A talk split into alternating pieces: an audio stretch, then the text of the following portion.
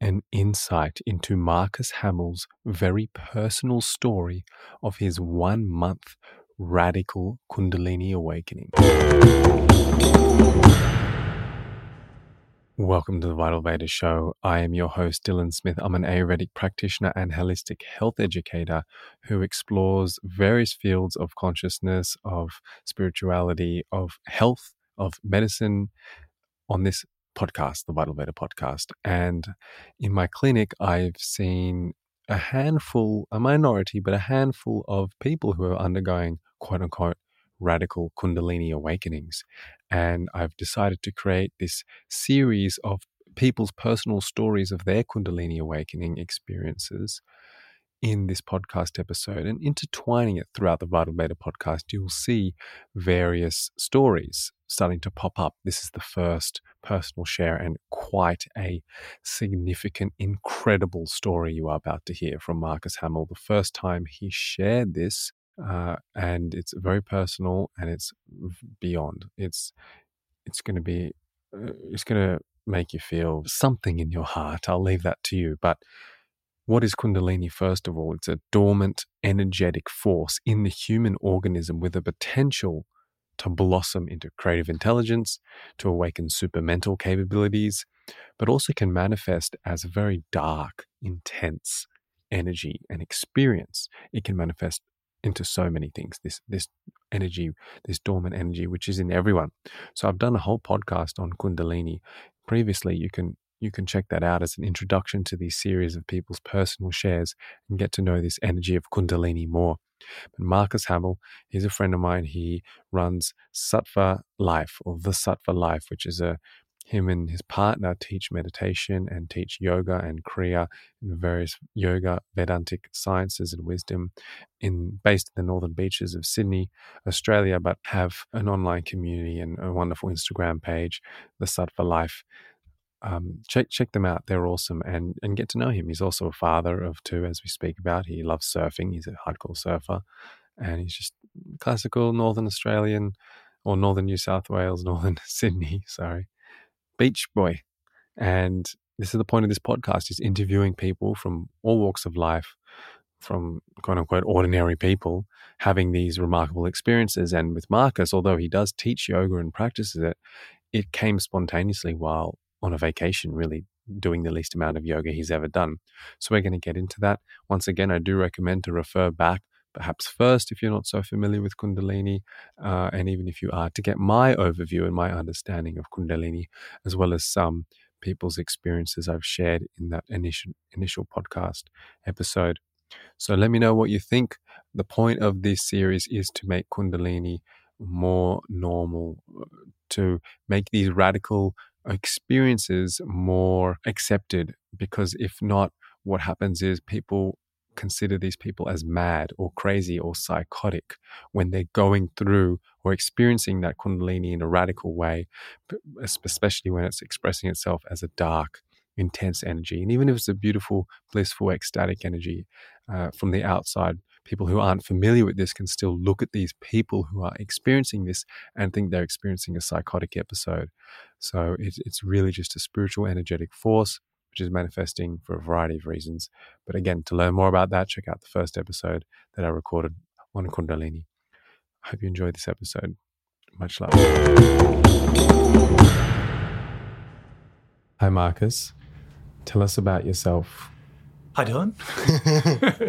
My name is Marcus Hummel. I'm a 53 year old father of two. My eldest just turned 18. Um, I used to work as a in the film industry actually as a film director, uh, commercial director primarily, and around about 10 or 12 years ago, I started teaching meditation, and then um, you know that's grown over the years, and now I teach really the whole system of sattva yoga, so meditation, breath work, kriya. Beautiful. And you're doing that pretty basically full time with your wife? It's That's been full time for quite a number of years now. So it started mm. off teaching meditation part time mm. um, while I was still directing, and then my wife and I have been running the Sattva Life for quite a number of years now, and it's very much full time. Great. And so you had a quote unquote Kundalini experience, was it last year? What do we, 2023 was last year, wasn't it? Yeah. And it went on for reasonable amount of time. So tell us about your story. Yeah, so strange paths to Kundalini awakening. I mean, I've been doing practice, this sort of practice for a long time, and I guess um, originally beginning with meditation, but then really deepening into the yogic practices with a lot of breath and Kriya work as well. But actually, it started on a plane on the way home from the Maldives after a tropical holiday of surfing, and I would say largely doing the least amount of practice that I'd done in recent years. Fascinating. I mean, I was I was meditate keeping up my meditation practice, and that was pretty much it. We were living the tropical holiday, surfing every day, hanging out in the sun, swimming. And I was on my way home. I was really tired. I was on the plane. I was watching a really bad movie. I wasn't meditating. I, I had meditated on the plane. I don't remember the movie I was watching, but I remember that partway through it, I started having a full, a full-on kind of eyes open spiritual experience. That it felt like a, an out-of-body experience, and interestingly, it came with a lot of darkness. It came. It didn't feel euphoric like like I'd associated previous kind of experiences like that with. It felt really kind of dark and frightening, and I was on this plane and I could not get out of that state. And so I was um, eyes open, eyes closed, meditating, not meditating made no difference. So whole flight pretty much from Maldives to Singapore and then walking around that airport was Mm. a very strange experience. I felt um, there's that Niles Barkley song where the lyrics say, um, even my emotions had an echo in so much space. That's what it Mm. felt like. It felt like all my thoughts, all my emotions and things were so I was so deep inside self, and it was all this kind of echoey space. And I was trying to deal with my daughters and airports and all these things. Oh, they were with you. they were with me, Mm. yeah, and trying to like kind of navigate all that and trying to snap myself out of it, and I Mm-hmm. couldn't get out of it. Mm. And then when you got the next flight, was it? I actually end? Ended up falling asleep Okay. um, just before the next flight, and after sleep, I kind of came back feeling a lot more stable, and I slept quite a bit on the next flight. Got home that day, and just sort of thought, oh, that was an interesting experience, and I put it aside, and my I got on with my day, and then that night going to bed, um, it came back again, and it came on really strongly and with a lot of fear and a lot of resistance. And I remember kind of launching up out of bed, trying to snap myself out of it, and there was just, yeah, I couldn't get out of it. I was fully in it. Um, so Cass, Cass was with me, and she was, she was trying to calm me down. I was pretty much in a full panic attack, actually, to be honest. I was f- feeling a lot of fear. Um, I ended up, from memory, I think I was up all night that night. Could too much energy to sleep. I, w- I wasn't at this stage. I wasn't putting it down to being a Kundalini experience because it was actually. Uh, this is an interesting part of it. It was much more of a consciousness experience than anything I could feel in the body. I'd had Kundalini experiences, you know, various subtle forms of them through practice where the body was shaking and energy was moving, but this very much felt like a consciousness experience. And the fear was really related to resistance, which we can talk more about. But it was that was very much I could feel myself going into a space that felt like a void, and there was res- a lot of resistance to it. And when you say consciousness based, you mean your body felt kind of fine. Like, although your body was panicking, it was really a kind of mental, conscious experience. It was primarily. panicking in Yeah. response to a consciousness Yeah. experience. Great. Uh, there would have been definitely a heightened energy for sure that was coming with that, but it wasn't moving through my body in a way that felt Yes. destabilizing or anything like that. It was very much a mental state. And one of my questions is because we've, we're just beginning this story, like there's much more to it. But in you mentioned the past Kundalini quote unquote experiences. I mean, were you one of those people in the past too? And you would know if you teach a lot of people meditation and yoga. Some people have a lot of quote unquote Kundalini experiences, not to the extent that you're explaining your story, but whether it's feeling energy in the spine or feeling the chakras tingle or having visions or dreams even someone who l- does lucid dreaming there's very specific people who are more prone to that Uh, I, I can see it all the time in my clinic. Uh, and some people just kind of more mundane. They're just like, yeah, I, I like my practice, but I don't like, I'm not that kind of in the air space Mm. feeling all these fairies and stuff. So yes, I was not one of those people Okay. feel that. so my experiences, and I used to laugh a lot at because Kat, my wife, Cass. Yes. was very much like that. She's had some huge Kundalini I've seen her have one Yeah. at a retreat, at Nunan's retreat. She was eyes up, um, you know, eyes up to third eye wide, but like shaking and like so into it, like. And it wasn't even while ever. It was kind of like she kept going after like it finished, and she was. I'm like, wow, she's really, and she's going at it fully. Yeah, and so that happens, right? I remember the first time I went with our dear friend Briar to uh, when I went to India the second time to study with Ananji, and she said to me sometime before the first, you know, we just arrived there. She's like, "I'm just really scared that nothing's going to happen for me, like that." And literally, the first journey, I'm sitting next to her, and I just feel something. I look over, and it's like arms in the air. I had full Kundalini experience, and mm. for me, I used to joke because my Kundalini experience, we don't have a camera on, but it was literally, I'd say it was like a, like a, a really solid tree mm. moving in a like three knot breeze. I, would, I could feel mm. it, but my body would just move in the most subtlest as way of ways. So these Kundalini experiences, which we're talking about just now, which Brian, our friend, felt, and your wife Cassie feels in the tree in the spine. That's kind of yeah, a, a subtle Kundalini experience, which probably is going to last uh, a few minutes, ten minutes, half an hour, one hour, usually not more. Once the practice is over, kind of the person is still feeling in their body, able to stabilize. But what this podcast episode is about is about it's hard to put names to this, but we can say I don't know Kundalini awakenings. Where and so this is so you've had it for one day, then it came another day. So let's continue. It went on for roughly a month and a half, I Okay. think, from memory. And so, It felt longer for me. yeah, well, it was like it was actually a lot longer, but the the peak part of it and before it started to stabilize was around about a month and a half, I think. Um, I'd have to go back and really Yeah. examine that. Okay, But whatever, it doesn't matter. Time that was one of the things about it that time was. I mean, time is relative. Hmm. I've always known that, but when you have these experiences, I mean, I was having moments where Cass would go down to the down the road to drop the girls to school, and come back, and I'd feel like she'd gone for a year. Like it was hmm. super strange. Time Wow. was super distorted. Wow, wow. Um, if I if I had to kind of try to summarize it into one idea, and I've, I've heard this expression before in different translations of of sutras and things. It was literally the, for me, it was the terror and the bliss of awakening to one's soul. Mm. And I always thought that awakening would just be bliss. But you know, I think it was Ramdas. Someone said that the um, that a, that enlightenment is the ultimate disappointment of the ego. Mm. And I think that for me, it was more like the ultimate fear. Mm. Um, not to say, not to you know, claim enlightenment, but that that, that experience of awakening, hmm. of going through these awakening processes, was the ultimate experience of fear to the ego. Hmm. But I did at the time what it really,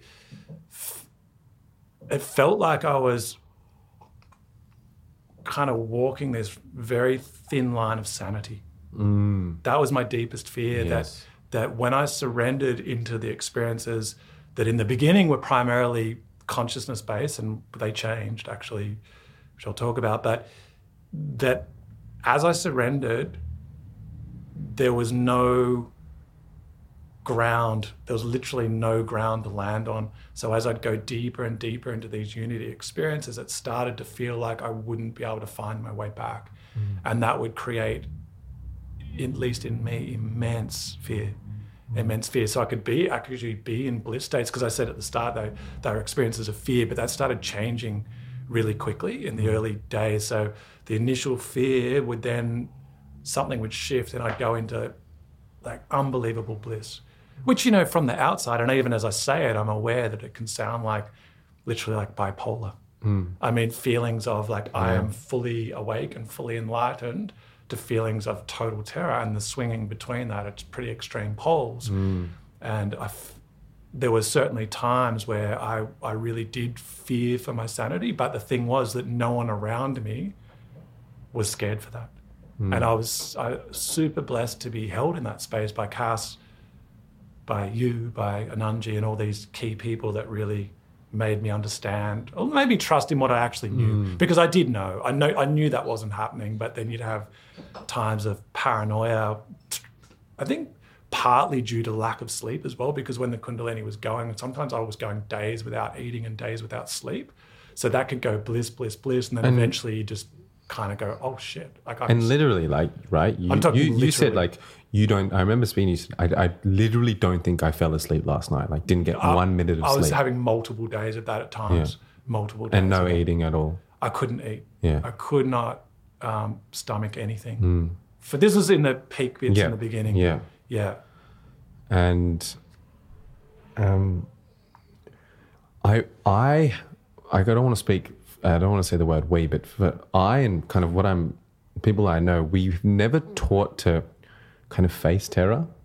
So I understand like you want to hold on to the sanity or you want to hold on to the light. Mm. Is it is that is that what's is it good to do that or when you're feeling that terror like what's the approach is it to fully go into that darkness I feel there's no way through, no way out but through. Okay. And that was the problem because it takes a lot of courage to do that. And part of my story is that I was actually really forced to do it. And- because what happened was um, Cass had reached out to you, and this was maybe a few weeks in or a couple of weeks in. She'd reached out to you for guidance and help. And um, of course, one of the first things you had me doing before we actually got on on the Zoom with Dr. Arju was um, Abhyanga, and I started doing that, and that was grounding me. And Which is oil massage. yeah, and I was having, I was doing that, you know, very, Mm. very regularly, and each day, twice a day, and kind of really grounding into my body. And I was having, um, I think at that point, the experience was moving more into bliss, more into bliss. But then, the the nights would come in terror. Actually, that the they say the dark night of Yeah. the soul, and there was a lot of that in it. So I'd be everything would be beautiful, everything would be beautiful, and then all of a sudden something and it, that energy, that darkness that I hadn't really lent into, hadn't really faced, would creep up, and then I'd be fully in it. And so anyway, one morning, not long after I, I think Kaz had spoken to you, it might have been a couple of days later, and I was, I'd, um, I'd been upstairs in, our- in our house and I'd done Abhyanga, and I'd come down into our studio, which was down under our house. It's like a step ladder down into our studio, and I got to the bottom, and I had this horrendous cough from COVID that I hadn't been able to shake for like three months. And it's been coughing, coughing, coughing, and I I was naked, butt naked, still covered in oil. I hadn't showered yet. I went to bend over and um, hmm. pick up some clothes, and I coughed and I completely blew my disc out in my lower back. Hmm. And it was such a it was such a powerful moment because I the pain was one thing and it was excruciating, but I actually knew instantly the ramifications of it. I was in a studio hmm. underneath a house that I could not get out of. I mm. couldn't. I knew I wasn't. I was fully seized up. I knew the most I was going to be able to do was get to the bed. Then there's a really steep staircase up with a trapdoor that I wouldn't have been able to get out, or out sort of across kind of uneven ground and up a staircase to the house. So I, I just suddenly realized I'm in a space where, and every single crutch that I'd been using to distract from the experience. So I was no longer meditating. And when I, I'd had spoken to Ananji at this time, and he told me to drop all meditation practice. He said, You're already in the experience, it's not helpful. Um, but I was doing asana. I was doing, you know, shaking my body, trying to move energy. I was going for walks in the sun and doing all these things that ultimately, yes, they're a practice, but they our practice can also become a crutch, you know, and they were a distraction from the actual practice of the experience that I was in. And I, I think I kind of screamed out in pain and I started crying. I was bawling and I was calling out to mm. Kaz. I'm like, no, no. But it wasn't the pain. It was what I knew I had to do. Mm. So she came downstairs and and she said to me, you know, what do you want me to do? And I was like, you just get me in the bed. And she's like, want me to stay? And I said, no, I think you've got to go, mm-hmm. which was a massive step for me because in the subsequent or the previous weeks, she'd really not left my side. I couldn't handle the experience without her. And she was doing everything. She'd already been doing a lot of oil massage for me. And she was holding my, massaging my feet, massaging my head, and doing all this intuitive energy healing that mm. was really grounding me. And, and she just had this incredible way of trusting what was going on. And and mm. the one one thing I haven't said is I was so unbelievably sensitive to everyone's energy that I knew if some like instantly if someone was saying something they didn't believe. Mm. So I knew I could trust her fully. That way, and mm-hmm. so that was the way she was seeing seeing me. She would say to me, "You're frightened. I have no fear at all. This is a really beautiful experience that you're in," and so that would change me. Mm. But for me to tell her to leave me alone and stay in that space alone was a huge step. And I laid down in that bed in incredible fear. And in answer to your question, I realized that there was nowhere else to go but into the fear. And the most rebu- remarkable thing happened, which wasn't the end of the story, it was kind of the beginning of it. But I started feeling the darkness come on in its full value. And I leant in, and it was the first time I'd ever leant mm, in. Wow. And I went through it really quickly, and I within an mm. instant I was in bliss. Mm. Unbelievable, unbelievable love, unbelievable bliss. And I'd already identified the energy as being that that energy of Kalima, that energy of of you know the destruction of ignorance, the destruction of all that's not true. Mm. And I felt the other expression of that energy, which is just the pure, fierce love of Divine mm. Mother. And it was mind blowing in its scope. It's not something I can describe, it's not Yeah. words I can describe. It was early in the morning, and as that happened, the sun had like just happened to hit our window for the first time that morning. The whole mm. light changed in the room, and I was just laying there, I had tears mm. pouring down my face, just these tears of grace. And I thought, that this is it. I'm in pure. I'm fully Wow. enlightened. this is it. It's finally happened. I can't believe it's happened to me. Wow. And the whole day was spent like that, right? And the funny thing was, the pain, excruciating back pain, was so distant, as were my thoughts and my emotions. I was so much back in that seat of self that, yes, I was aware there was pain, but it was not me at all. And I knew I had to move mindfully, but I could get up and move around a mm. little bit. And I wasn't going to try and get up the stairs, but I was like, I'm fine. This is, this pain is nothing. And then mm. that night I laid down in bed and the whole thing changed. And this is basically the theme of the next month. Like the pain started coming really to the forefront. We actually had painkillers in our house from another accident I'd had years before, like strong kind of like opioid type mm. ones. We had Panadols, we had all that stuff. I wasn't going to take, there's no way I was willing to take anything. I just wasn't, I couldn't imagine what that would do to me. And so I just sat in the pain and that and that pain brought on the terror again and I went into literally the darkest night I've ever had. And that was probably when I said to you that I literally had no sleep at all. Um, So was that again that same dark kind of experience? yes. And was it? Were you fully going into it again when when it showed up again? Yeah, I couldn't lean into it. It was too couldn't much. lean into it, I couldn't lean into it the way I did before. That time and the pain, I couldn't lean into the pain. Mm-hmm. So I actually went into very dark ego stories, Mm-hmm. really dark, fear-based ego stories, trauma stories, all, um, but not really kind of with a lot of clarity around Mm-hmm. it. Just all victim state stuff, really like useless kind of thoughts, but dark, dark, Mm. dark stuff, mm-hmm. uh, and the, and real fears around sanity that night. Tell us more about those that those questionings. Was that was that a lot, or did, were you? So okay, I'll I'll start again. Go back. Another question is: so this one and a half months to say two months or more ish. Were you like you weren't in this twenty four seven, right? You were having breaks. Well, I um, was in it 24 7. It's just that like- it, would, it was literally would shift from intensity. like full awakened bliss yes. to um, darkness and really nothing in between. There was No, no, so yeah, there's no quote unquote no sober. there was no waking there was state. no kind of normal Okay, resting state at interesting. Wow, for like one and a half months. Yeah. Wow. Um, like it, I equated it to being, you know, you, um, for like plant medicine journeys and things where people are in these states for you know six hours or whatever. But in those states, people know that they've taken something and they know that they're coming. Well, you presume that you're Yeah. coming out of it. But for me, I think that was a lot of the fear Mm. because nothing was induced. I wasn't even doing practice. Yeah. It was just happening. Um, there was moments. It's not to say that I couldn't function because at times I was actually when I was in my bliss. Mm.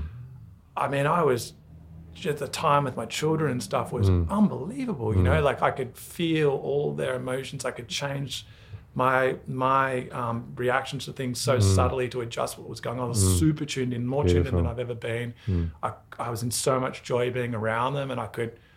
I tried to drive the car a couple of times. That was not a good idea actually, because a couple of like on one way back from horse riding, that one of my daughters does, I went into that state again, and I, don't. I managed to get home. I said to Cass, I know I cannot drive anymore. this is all prior to doing my back, and then once the back, once I'd done my back, I was really down there for a couple of weeks. Just had to hmm. be in that kind of cave, hmm. which was hmm. it was actually such a blessing to make to force me into leaning into it. But also one of the realizations i had is that a lot of my fear was around controlling.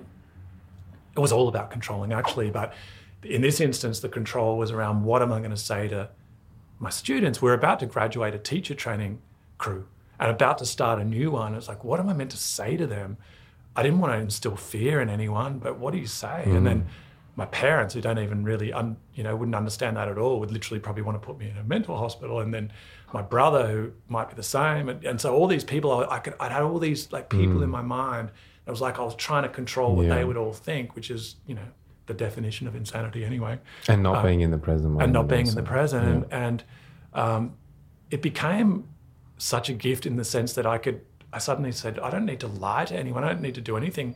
Cass can just say, or I can just say, my back's not good and Mm-hmm. I'm laying down. So I was able to really check out of life and give myself space. That's great. So a lot of the problem was trying trying to bring myself out at in time for Mm. the next meeting or the cl- I was meant to teach a course that weekend or I had a student to talk to about the upcoming teacher training and these deadlines and time pressures were beyond anything I could handle and so eventually Cass intuitively just decided that that all should be cleared that whole there was nothing in the future diary and that I would just be in this room And surrender to the and surrender to the experience. experience and allow myself to move through it Yeah.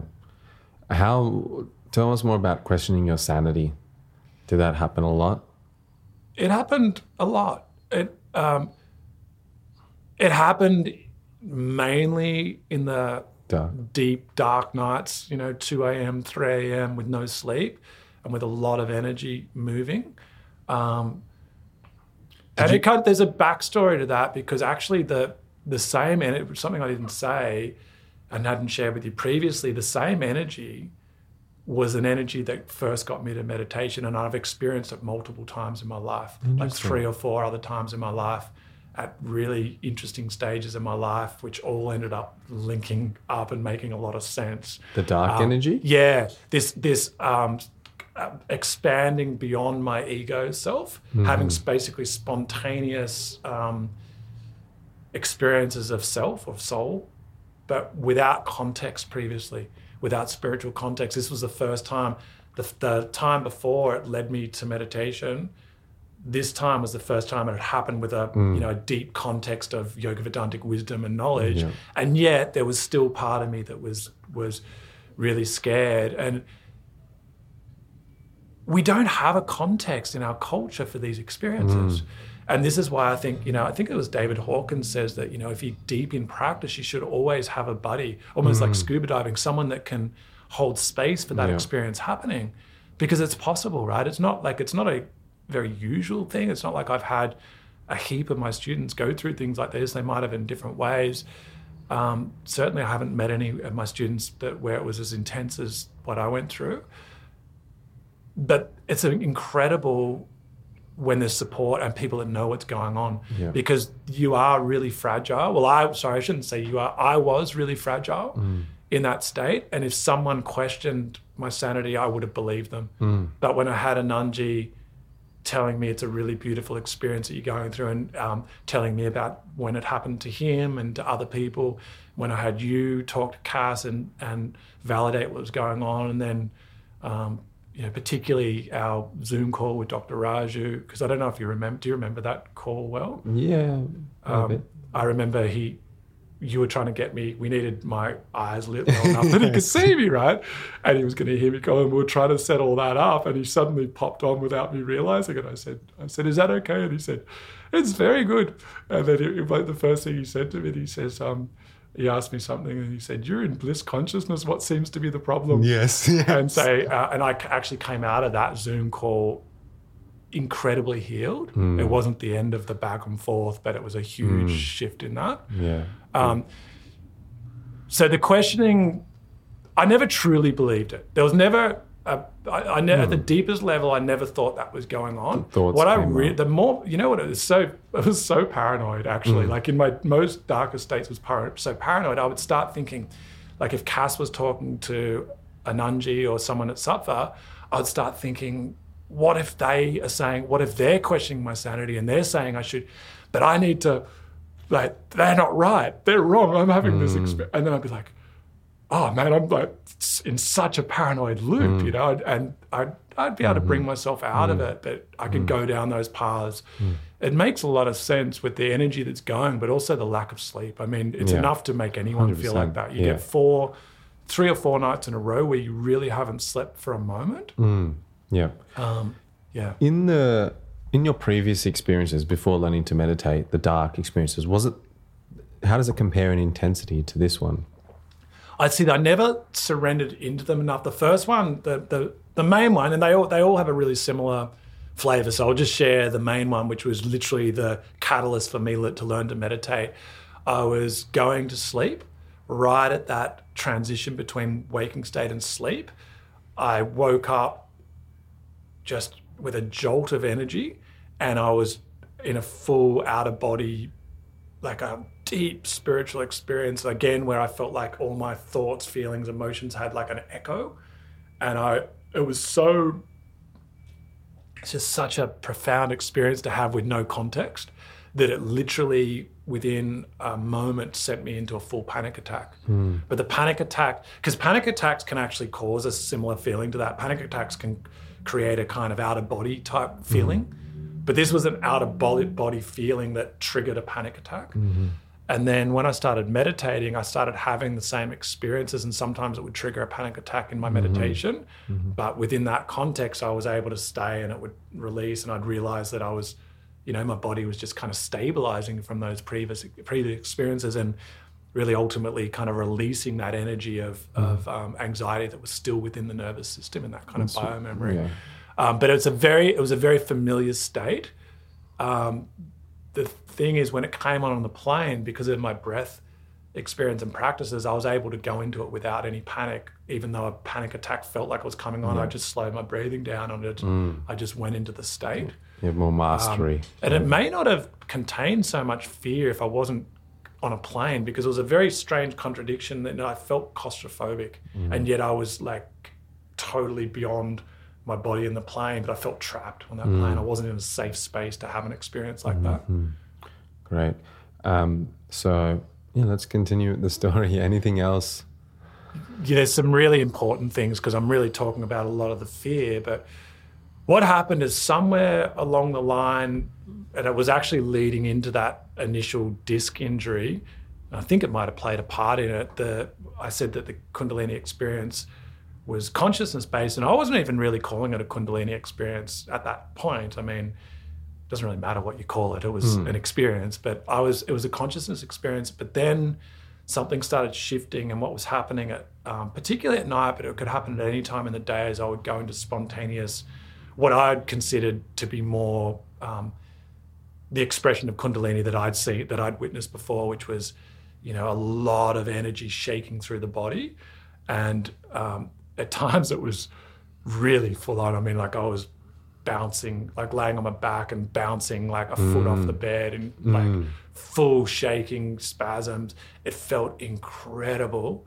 Like it, even though it probably looked really frightening, it felt It- like a huge mm. release of stuff that had been kind of building up in the consciousness state, and then it would just rush through me, and it was it would feel so incredible, Kind of looking like an exorcism. looking like an exorcism. And then Or like and I a bloody what do you, when you, when you put the uh, uh, AED when you kind of shock someone's heart to wake them up and then jump like Yeah. that type of stuff. Yeah, but going for like sometimes like half an hour or Wow. something. And then I remember one night Cass and I just laughing so much because I stopped after one of them and I said to her, I look like a cockroach that's just had one of those baits, you know, and they're on the floor and, they're just, and then I start and as soon as I started Ah, laughing, I went again and. I was back in it. Um, so that the, once that energy started and that was c- continued on, and then I did my disc in my back, and then subsequently, I kind of at some point I managed to get out of my studio and get upstairs, which was unbelievable in terms of just seeing some space and being able to get outside and things and sit in the sun. And I started feeling a lot better.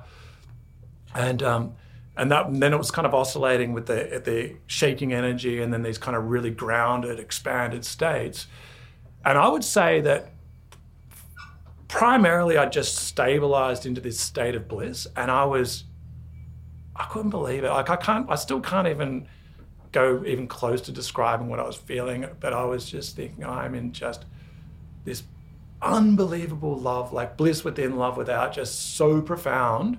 And I thought, this is stabilizing. This is just the way it is, mm. right? But the strangest thing had happened.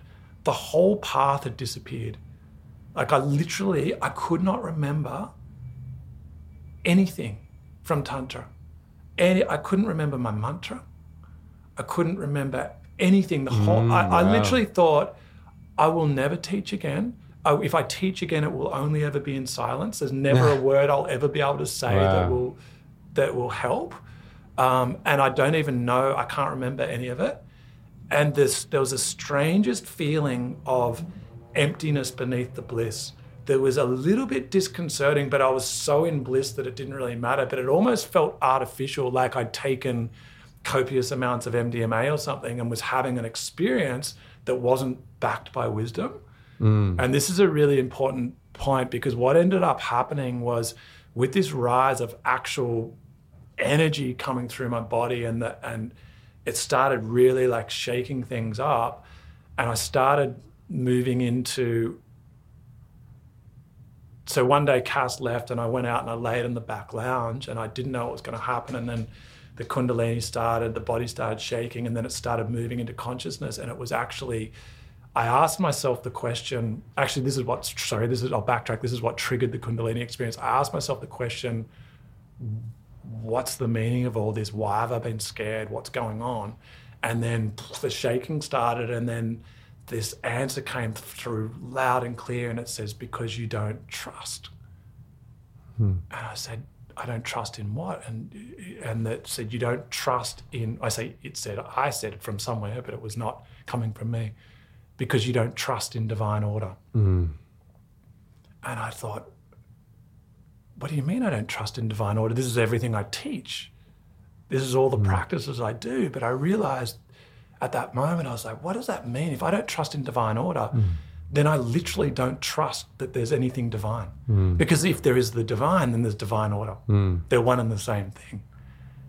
And at that moment, I got this flash through my whole life of the whole kind of, it was almost like a mandala, this whole intricate web of my life hmm. showing me how everything had happened for now. And so, of course, I'd just been delivered a verifiable, visceral experience of mm. what divine order was. And again, I just bawled. Wow. And and that trust thing was at the heart of all of it because mm. if I wasn't trusting that, how could I trust that I was safe? Yeah. How could I trust that if I lent into it that I wouldn't go crazy? How could I trust that these people that were telling me I was fine actually knew what they really knew what they were talking about and weren't just mistaking mm. what was going on with me for being something else, right? And so that trust thing became a massive theme. And then really what began to happen, and this is what I came to realize later, this is my interpretation anyway, and you know, this is, you know, it can be taken, might be taken a different way, but I don't think there's any such experience as awakening without moving through the darkness, without so and or you don't even have to call it the darkness. That's probably just that was the expression for me, and for other people it would be nothing like that. But without moving through our shadow, Mm-hmm. without actually, for me, all of this history stuff that started coming up, it was literally my karma. Hmm. That's what the web of karma is. The self is sitting back. It's never been damaged, but it's fully tied up and trapped in this web of karma. And that karma, you could say, is your memory, your conditioning, your past experiences, including all your traumas and all your things. And so, what actually started happening is that Cass would leave the house. It always happened in the morning. The nighttime was like frightening, and it was almost like a, a softening up, a shaking up, or a softening up, and a readying me for something else. And I kind of started to trust that. And then in the morning, she would leave, and I'd lay in the sun, and without doing anything, the Kundalini would come, and I would literally go through entire timelines of my life with not no effort like what people report on plant medicines when you're guided by mm. spirit. So I was literally being guided by spirit. Look at this, look at this, look at this, look at this. And I, so for instance, the, one of the first ones was the timeline of my relationship with my father. But this time, instead of seeing it, I knew it all very well from my own victim state. But this time I got flipped around I saw everything through his eyes. Wow. All the times I hurt him, all the times I pushed him away, all the damage I did in that kind of teenage thing of trying to push away that love. Mm. And again, I just cried these cleansing tears and I felt like that whole thing mm. healed. And it literally went like that through every major thing in my life um, early, early, early kind of teenage sexual confusion, trauma, shame, all that sort of stuff. Whatever the mm. key things were that I'd pushed down so deep that I didn't even know were there. And so I guess you could say that for years there was all this kind of spiritual bypassing going on. I wasn't doing it deliberately. It just wasn't being hmm. that. That's why they call it the shadow. Yeah. And I'll say that perhaps one can move through the shadow or the ego or the dark parts of themselves or the rakshasas of themselves, the kind of negative energies, uh, in in different ways Totally. than quote unquote kundalini awakening or intense experiences. I think it doesn't have to necessarily be intense.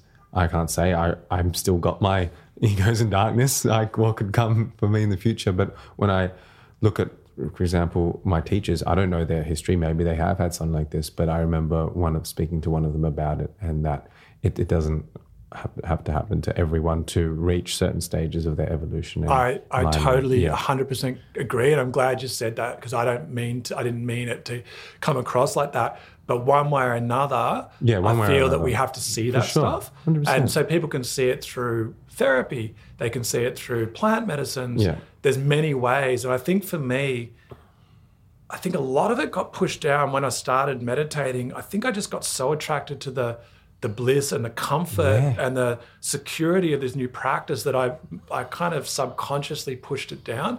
And I also believe that I was meant to go through this experience for whatever reason to share it because that was another thing that when I asked on another time why this was happening, it was because Yeah. you're going to share it and, and to hold space for people that have gone through it. Um, I don't think, I think you're 100% right. It doesn't Yeah. need to be hard. And the only reason it was hard for me, to be clear, is my resistance. Yeah. If I had not been trying to control, if I'd, I'd not been resisting it, the same thing could have happened maybe on night one or two. Hmm. Instead, it was on night whatever it was, you know? It, it, there was so much resistance. And not only hard, but also intense. Like, for example, I think of another way, you know, you mentioned counseling, uh, plant medicine. There's also the banana treatment, which is that works on that level, or some different Ayurvedic treatments, a panchakarmas where, sure, for some people it comes out as intense, but some people it's kind of like just taking away without much of their awareness, which is To- totally. And you know, the experiences that I'm replaying in terms of these, um, the clearing of different timelines and aspects of my life were not intense. Mm. Yeah. They were actually so held in by spirit or so guided that there was no fear in that at all. It was it was an inc- that incredible spirit experience of detachment and being able to see it from your higher self and see how all of that happened for me and through me. Hmm. So that was that was not the fear. The only fear in this whole experience was my resistance. That was it. Yeah. That was it. The experience was definitely intense, Yeah. but intensity doesn't need to be frightening Yeah. many people have intense experiences without it being without it being frightening. It was just part of my karma and part of that kind of web that I'm saying kind of began to disintegrate through the experience was this fear and need to control. And I was unaware. That was in the shadow. The, the, the, the different ways that I was trying to manipulate and control life to feel safe was outside of the field of my awareness, even with all of my practice. Great. So after that, Um, after the timelines, So that continued on. And then I started having really profound dreams that were guiding me in what to do. And so I'm just going to kind of cut to the end of the story, Yeah. really, because I could tell the story goes Yeah, forever. cut. I wanna- I've got some things But the the kind of end of the story is that we have this friend who I was yet. She's a really dear friend now, but I was yet to meet. And Cass had been do- doing some work with Kelly Phoenix Rose, and she's um, an amazing shamanic healer and just powerful medicine woman. And I'd never met her.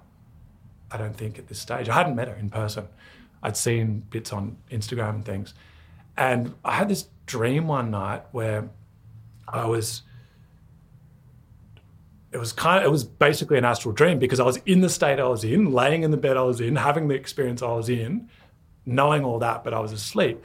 And in the dream, Cass was um, attending to our puja table in, in the room, and she was kind of tidying up, and Kelly was standing in the room underneath the stairs, right where I did did my back, and mm-hmm. she's looking at Cass, kind of Cass fussing around and stuff, and then Cass was telling the story, and then Kelly just kind of looked with this energy like that no more words needed to be said, and she then she looked straight at me, and the most piercing eyes, and she said, "You've been preparing for this all along," and I kind of woke up from that dream just so with so much clarity and this knowing that I had to go and see her. Because I was you know I was starting to get in a really good state but I, I was not grounded.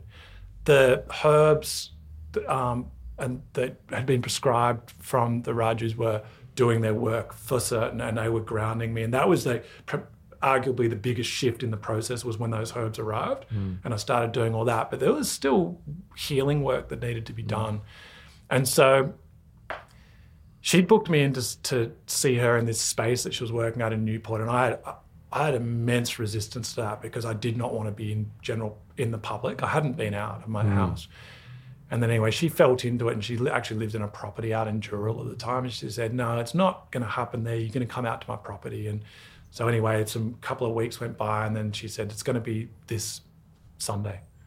And so I woke up that morning, and we drove out there, and I was feeling really good, really good. And then as we started, it's kind of like this road that winds up to a house, and I felt like I was kind of going up the belly of a snake, and I could feel the energy of, I could feel her pulling mm. me in mm.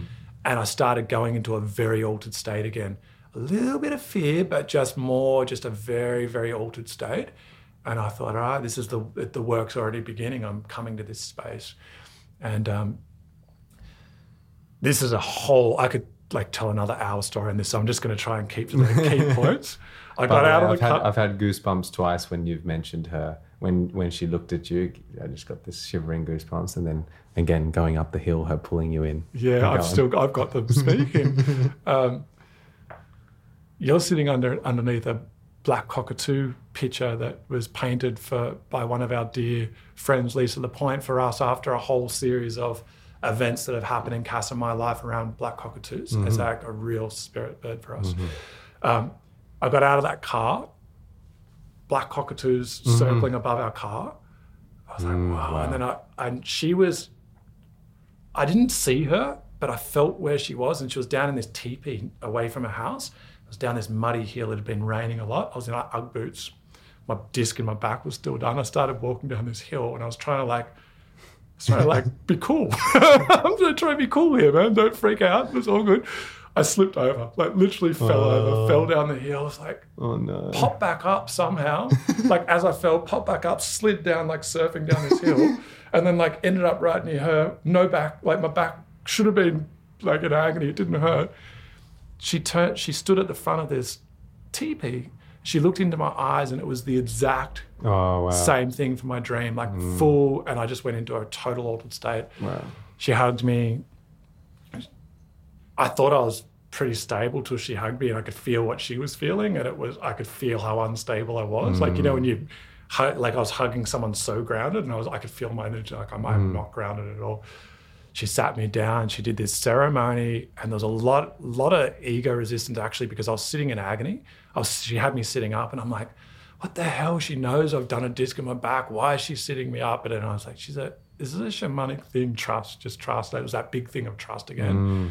She eventually laid me down and we, we went through this whole journey. I started telling her about those past experiences that I'd mentioned to you, and we landed on the one that happened just before, not just before, like 20 years before the one I told you. Like, so I'd had these experiences like three times or four times. And as soon as we hit that, she knew we were in the space. And then she asked me a couple of ty questions. And then she said, um, When was the first time you felt unsafe or something? And I just, I instantly went back to this period in my life that was around about 13. Like up until then, I just felt totally grounded in my body, total, just in a kind of blissful childhood life. And then a lot of changes happened. And at that point, we were laying down in, her, I was laying down in a teepee. She was doing shamanic work above me. And when I said that age, there wasn't even any like storm around. The whole teepee, like, sh- like the, the th- a thunderclap like I've never heard, hmm. like literally shook the whole ground. And she just smiled and started doing like all this bet that she just knew we were in it. Afterwards, Cass said to me, What the hell were you two doing when that thunder hit? She said there was no clouds. She was sitting on the deck of a house. She said all the horses bolted, all the animals bolted, everything ran away. But it's this like kind of, I don't know, I mean, just this nature was like fully involved in Wow. that experience. And um, anyway, from that point, she she kind of like really intuitively got me back to the because I thought I'd looked at everything. I thought everything had come through me, but there was this one key thing that mm. happened. And really it was this kind of point in my life where I'd stopped trusting myself and I started morphing into being a people pleaser. And she said to me, How do you think that little boy feels since you abandoned him? And it was, I'd never, nothing had ever struck me so much in my heart. Like it was really profound what she said. And she said, I want you to say to him, like, I want you to tell him something. Tell, tell him how you feel now. And it was so funny because I, I felt like a bad actor. Like I was like, uh, I'm so I'm sorry, I love you. Uh, I'm sorry. And I was saying all these things, and then this voice came from really deep within this whisper that was from somewhere beyond me, and it said, I trust you. And she, as soon as that happened, she didn't say another word, and this whole kind of healing happened. In the end, she said to me, I want you to put that boy somewhere safe inside you, which was instantly in my heart, which was the space where I was feeling very unstable. And as soon as that landed in there, I felt myself, I felt everything ground and the love kind of really ground.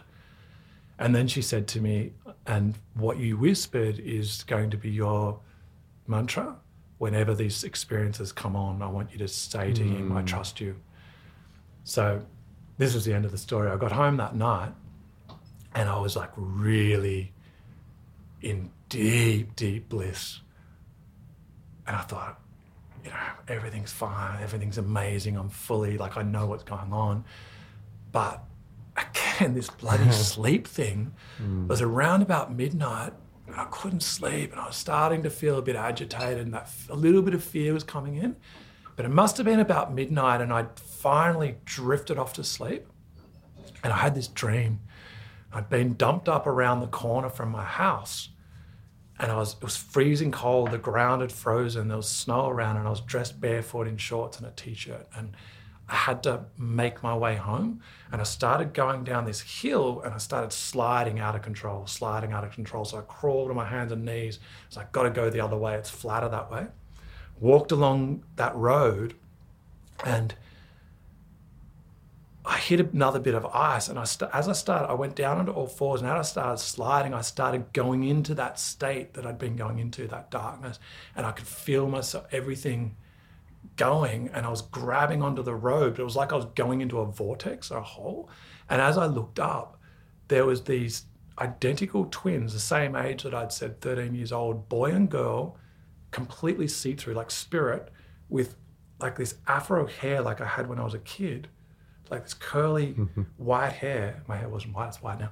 Um, boy and girl, brother and sister, and the the brother was terrified of what I was of me thinking I was crazy, and he was trying to get the sister to not see me.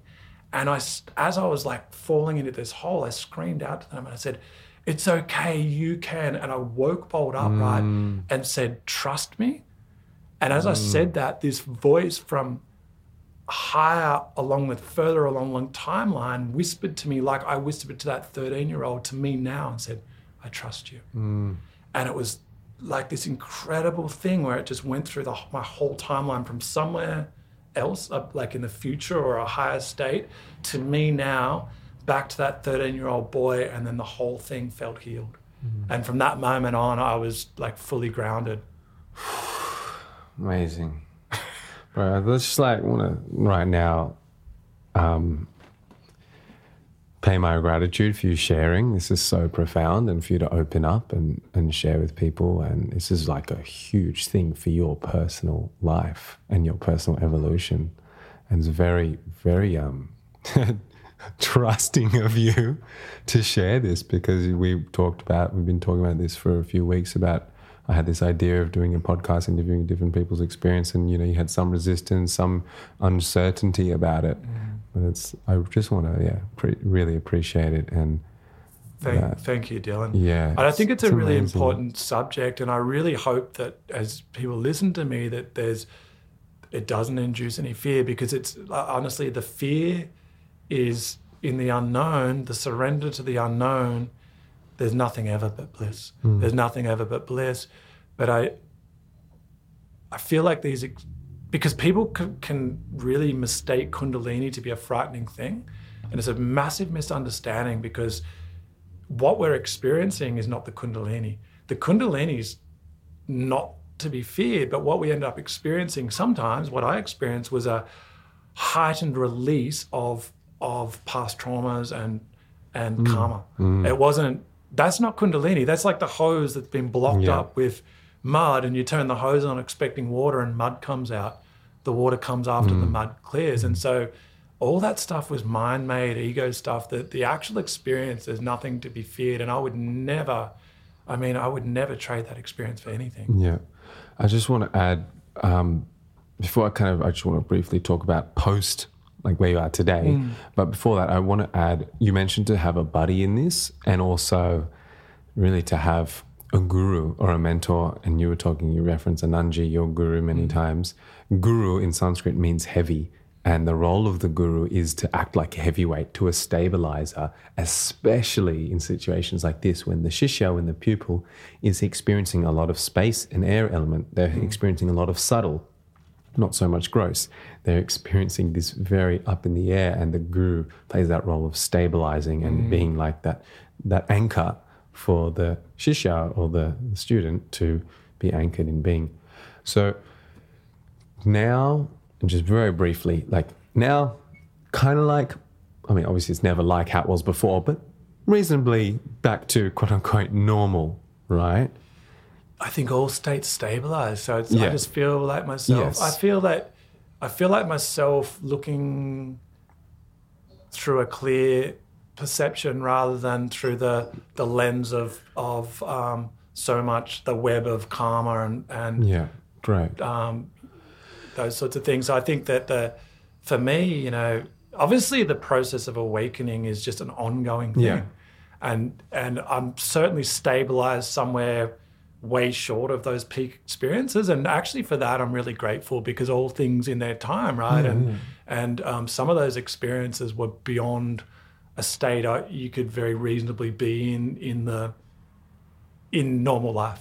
And you can get to those state or be in those those experiences and stages of consciousness without it being overwhelming. Totally. Like in the everyday, like for example, like when I I've seen I'm seeing you now for the first time in, but since then, mm. right in person, I haven't seen you for probably a year or so in mm. person, and like you know, uh, it's not like I notice in you a huge radical new Marcus, like Yeah. a brand new. You're like still at the same house with the same family, doing the same stuff. I can definitely see from yesterday we did a lecture together where you interviewed me, like which I loved you interviewing me and your knowledge and input.